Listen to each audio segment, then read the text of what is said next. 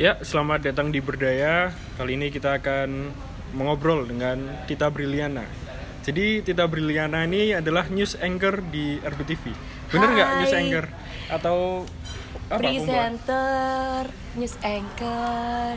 Soalnya bawa, bawain dua berita, eh dua berita, Dua dua, acara. acara. yang beda sih. Acara santai dan itu ya Santai berita-berita. dan sok tegas.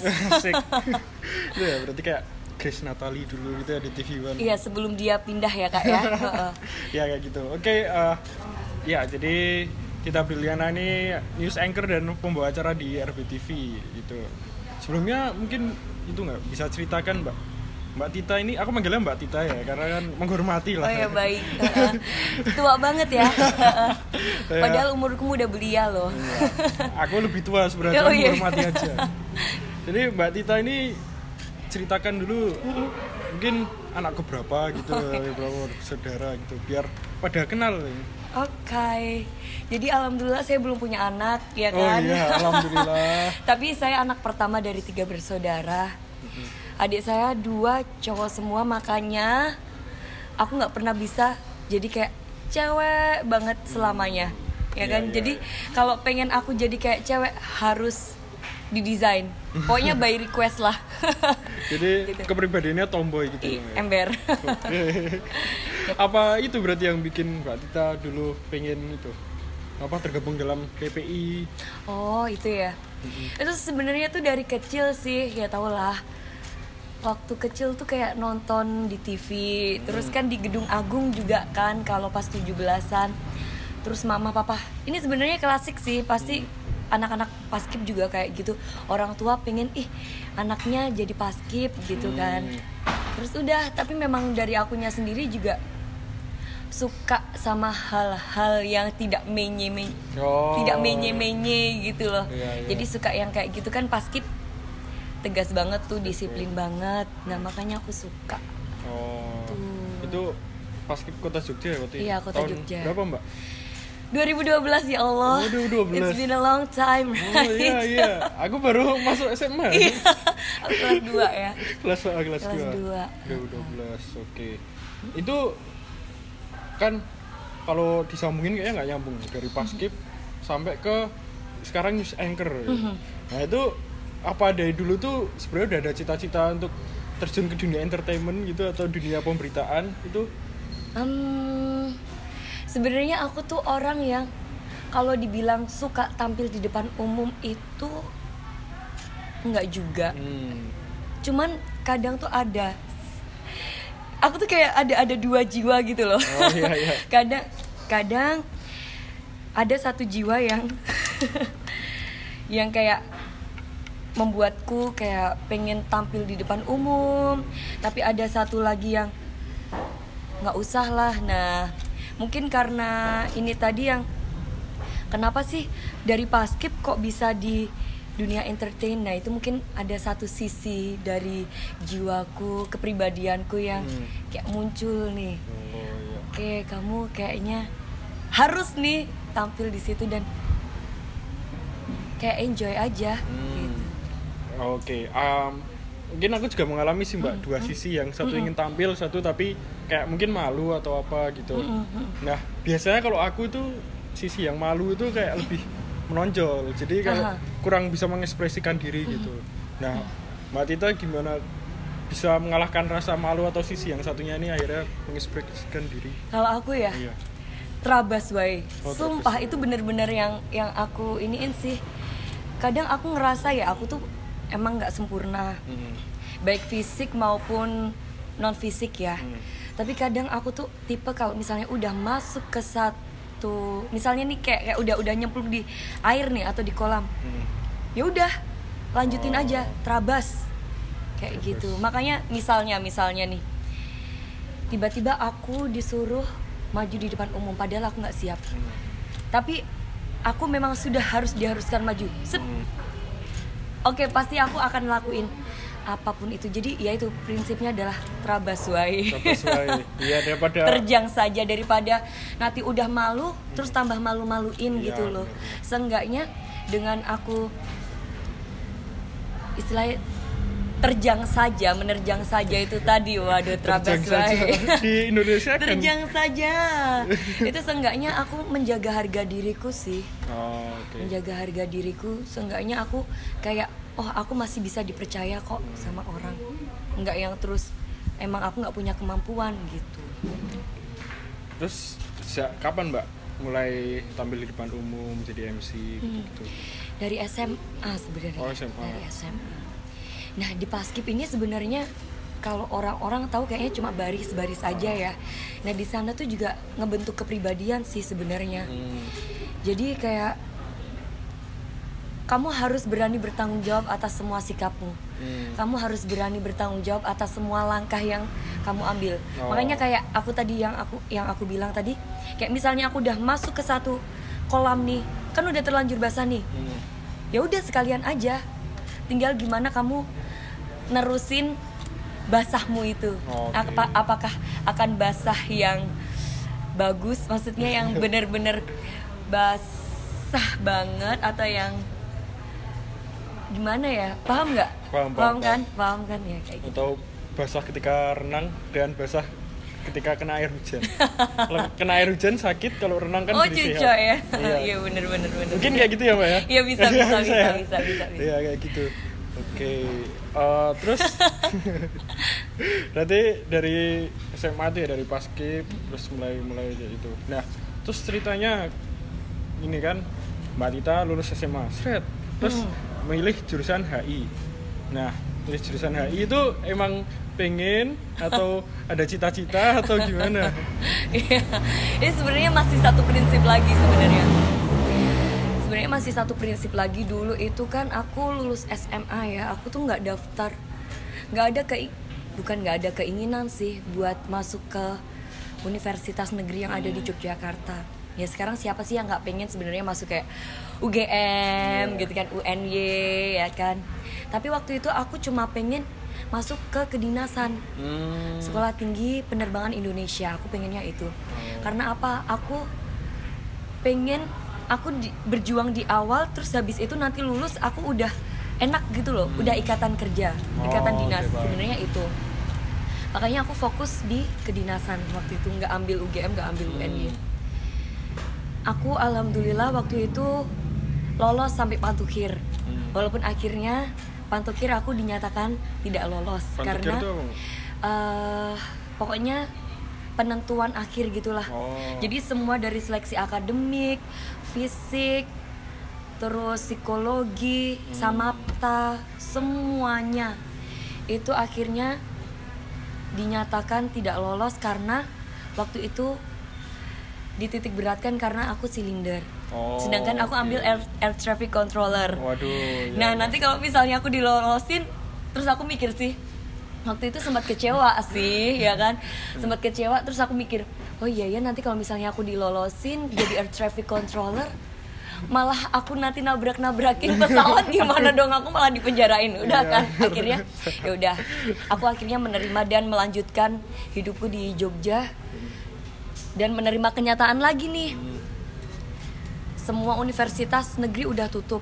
Hmm. bahkan yang untuk seleksi mandiri aku kehilangan kesempatan. Karena untuk di STPI pun perjuanganku ya lumayan. Karena aku harus stay di sana selama satu bulan buat tes. Karena tesnya panjang banget.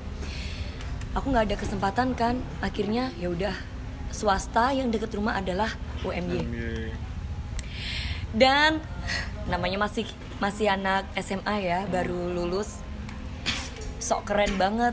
Tadinya mau ambil komunikasi Oh, karena aku iya. merasa ya aku cocok di komunikasi.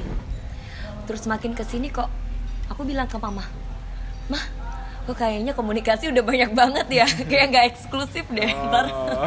Terus akhirnya aku ngelihat ada HI Hmm.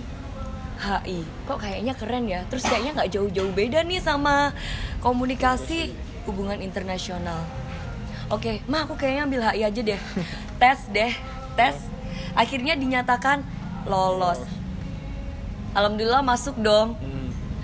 ternyata berat banget. Tapi ya itu tadi prinsipku tadi. Iya. kalau udah nyemplung ya udah Iya, jalanin siap, aja. banyak yang bilang kenapa kamu dulu tahu kalau kamu emang ngerasa nggak nggak cocok di HI ya aku masih ngerasa cocok sih alhamdulillah masih bisa ngikutin di HI terus kenapa nggak? Akhirnya cut terus ambil komunikasi. Hmm. ya itu tadi.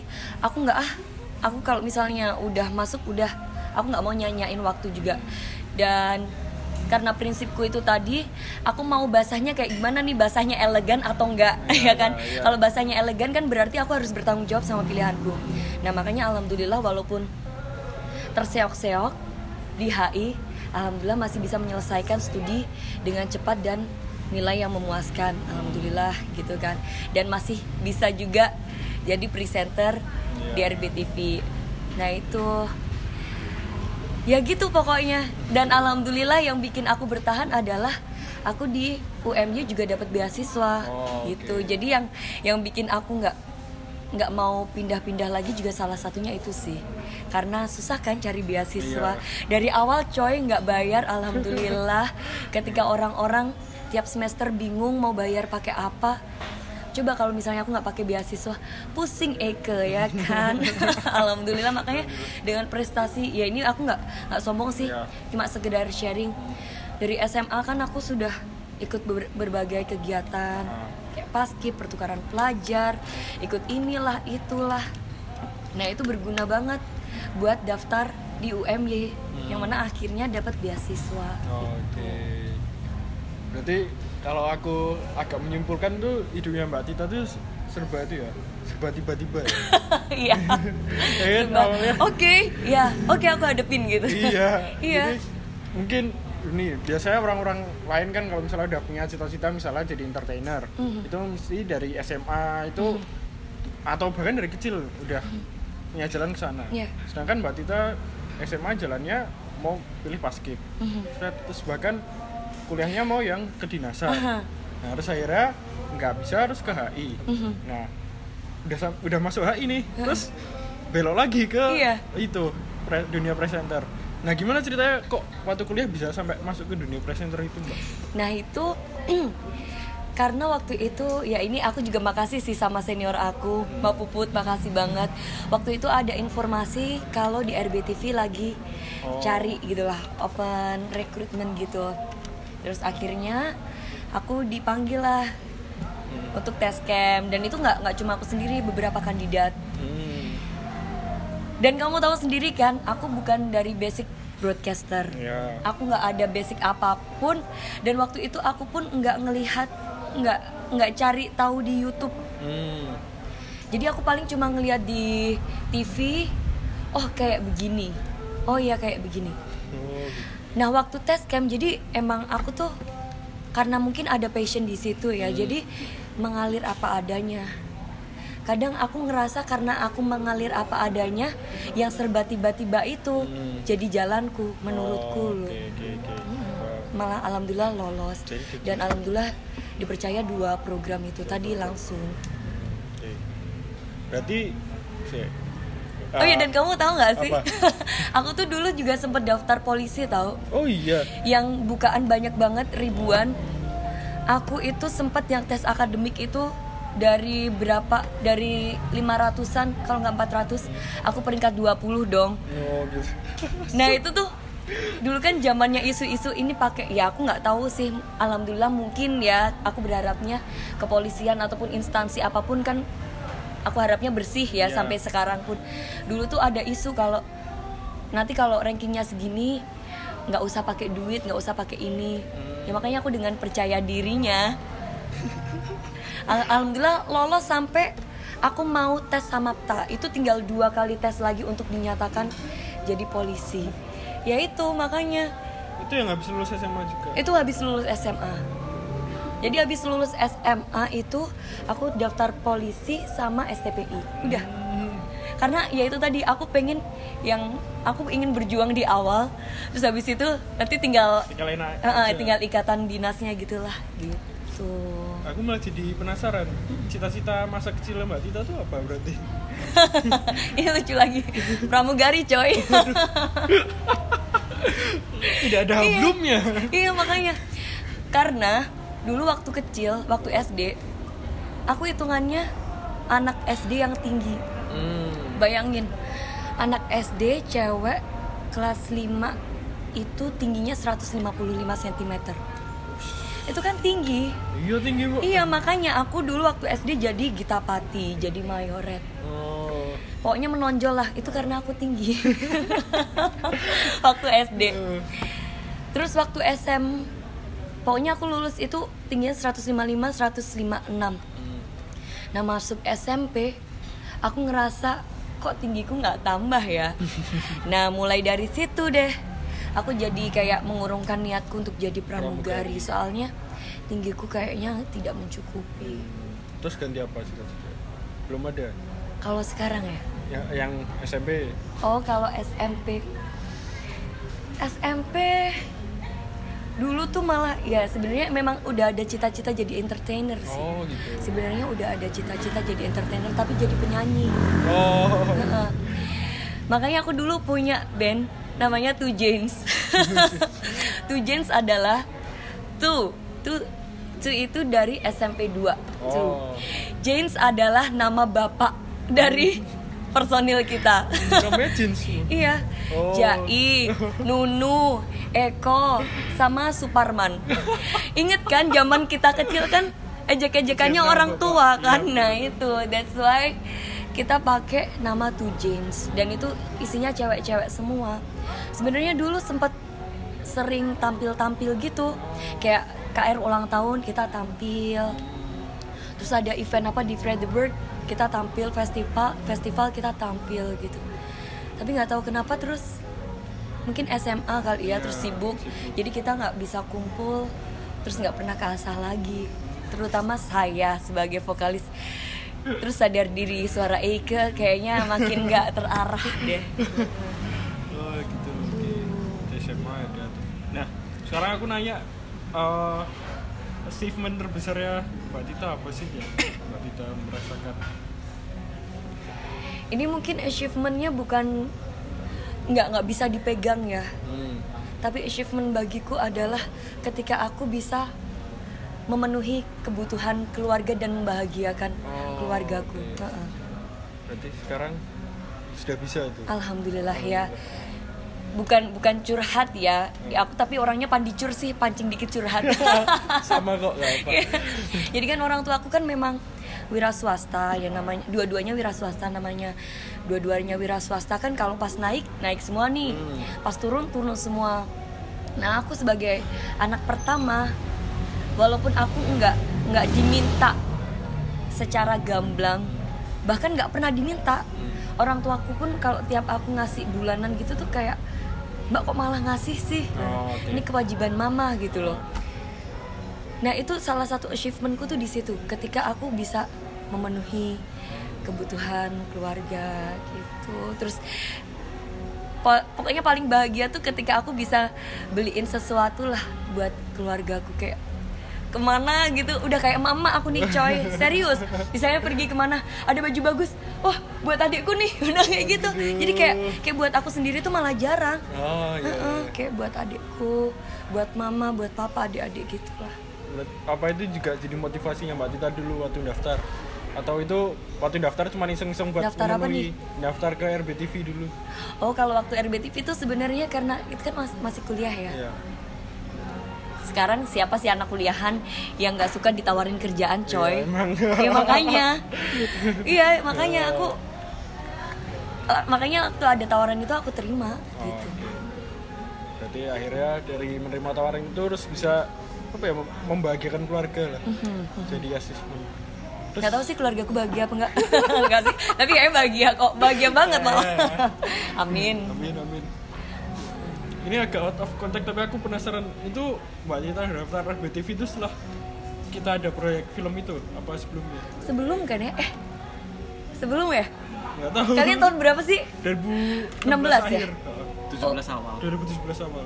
16 akhir Iya 16 awal. 16, 16 akhir. 17 awal Iya, iya, 16 dah. akhir iya itu aku udah Oh udah. udah cuman itu memang masih baru banget Oh, masih baru banget baru banget berarti dari tahun 2016 berarti iya 2016 Berarti semester 5 pokoknya oh semester 5. Sebelumnya aktif di kampus. Atau Enggak. kupu-kupu Jadi aku tuh dulu daftar di Korps Mahasiswa HI. Hai, aku sebenarnya udah diterima. Tinggal kayak semacam pelantikan, tapi kan harus kayak nginep dulu tuh satu hari harus digojlok dulu kan kak. Nah waktu itu, waktu itu kan aku ada tugas negara Ciado. Tugas negara itu aku dari BKKBN harus mewakili daerah istimewa Yogyakarta untuk jambore nasional. Ah. Nah aku tetap milih dong jambore nasionalku, Iya, dapat sertifikat ya Iya. kan. Hmm. Nah akhirnya aku nggak bisa ikut, terus aku mengundurkan diri karena ternyata kalau misalnya nggak bisa ikut itu, ya memang dinyatakan gagal. Ya udah akhirnya aku mengundurkan diri. Jadi selama kuliah itu, aku memang nggak ada kesibukan event di sekolah. Misalnya ikut kepanitiaan apa pun itu, cuman aku ikut UKM. Sentaka Mudia. Hai Sentaka Mudia. itu seni tari dan karawitan Hmm. Muhammadiyah Yogyakarta. Oh. Hmm, gitu.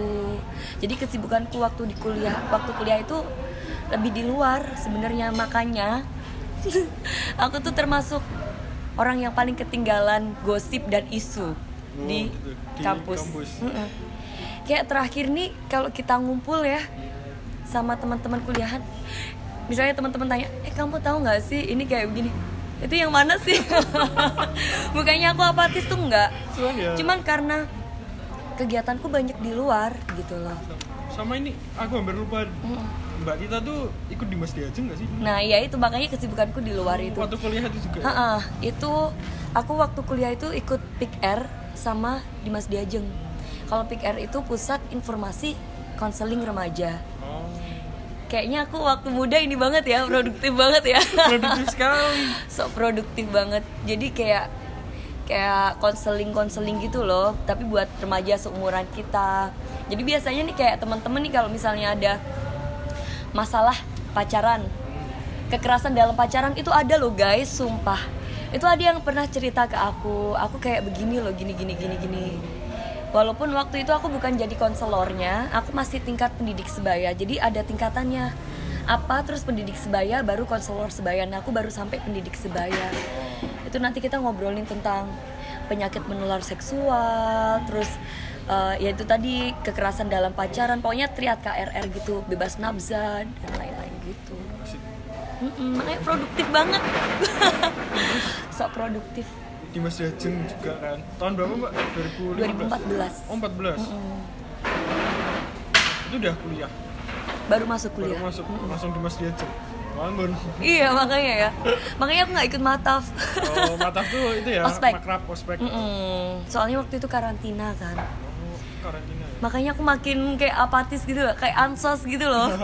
Sedih Tapi banget. kan ansos karena ada yang dikejar. Iya makanya alhamdulillahnya tuh ada sesuatu lah. Nah, terus sekarang kan kayak Mbak Tita sudah mungkin menghidupkan salah satu mimpi Mbak Tita sebagai entertainer. Melihat mukanya sendiri di TV gitu kan. Aku jijik. Iya, terus em, apa sih yang pengen Mbak Tita kejar ke depannya? Mungkin jangka panjang atau jangka pendek mungkin atau berhubungan sama jurusannya HI pengen jadi diplomat atau apa gitu aku ya kalau kalau dari jurusanku sebenarnya mimpiku tuh aku pengen ikut di salah satu NGO oh oke di bagian advokasi. Hmm. Aku sebenarnya pengen banget. Cuman memang buat masuk di INGO terutama International Non Governmental Organization itu butuh effort yang besar, butuh usaha yang besar. Jadi kayaknya memang aku masih berusaha buat mencapai itu. Soalnya aku tuh suka yang berbau sosial sebenarnya. Hmm. Aku suka gitu loh berbagi. Ya nggak usah ketawa-ketawa. Ini aku tuh sebenarnya suka kalau misalnya aku bermanfaat gitu loh. Hmm. Ini aku bukan sok-sok gimana ya, tapi Iya. tuh seneng gitu loh. That's why aku masuk HI, aku ambilnya NGO karena sebenarnya HI itu kan ada tiga nih. MNC, Multinational Corporation, Diplomasi, sama NGO oh kalau MNC multinasional itu kan sebenarnya memang orientasinya ya tau lah bonafit Oh. ke perusahaan multinasional.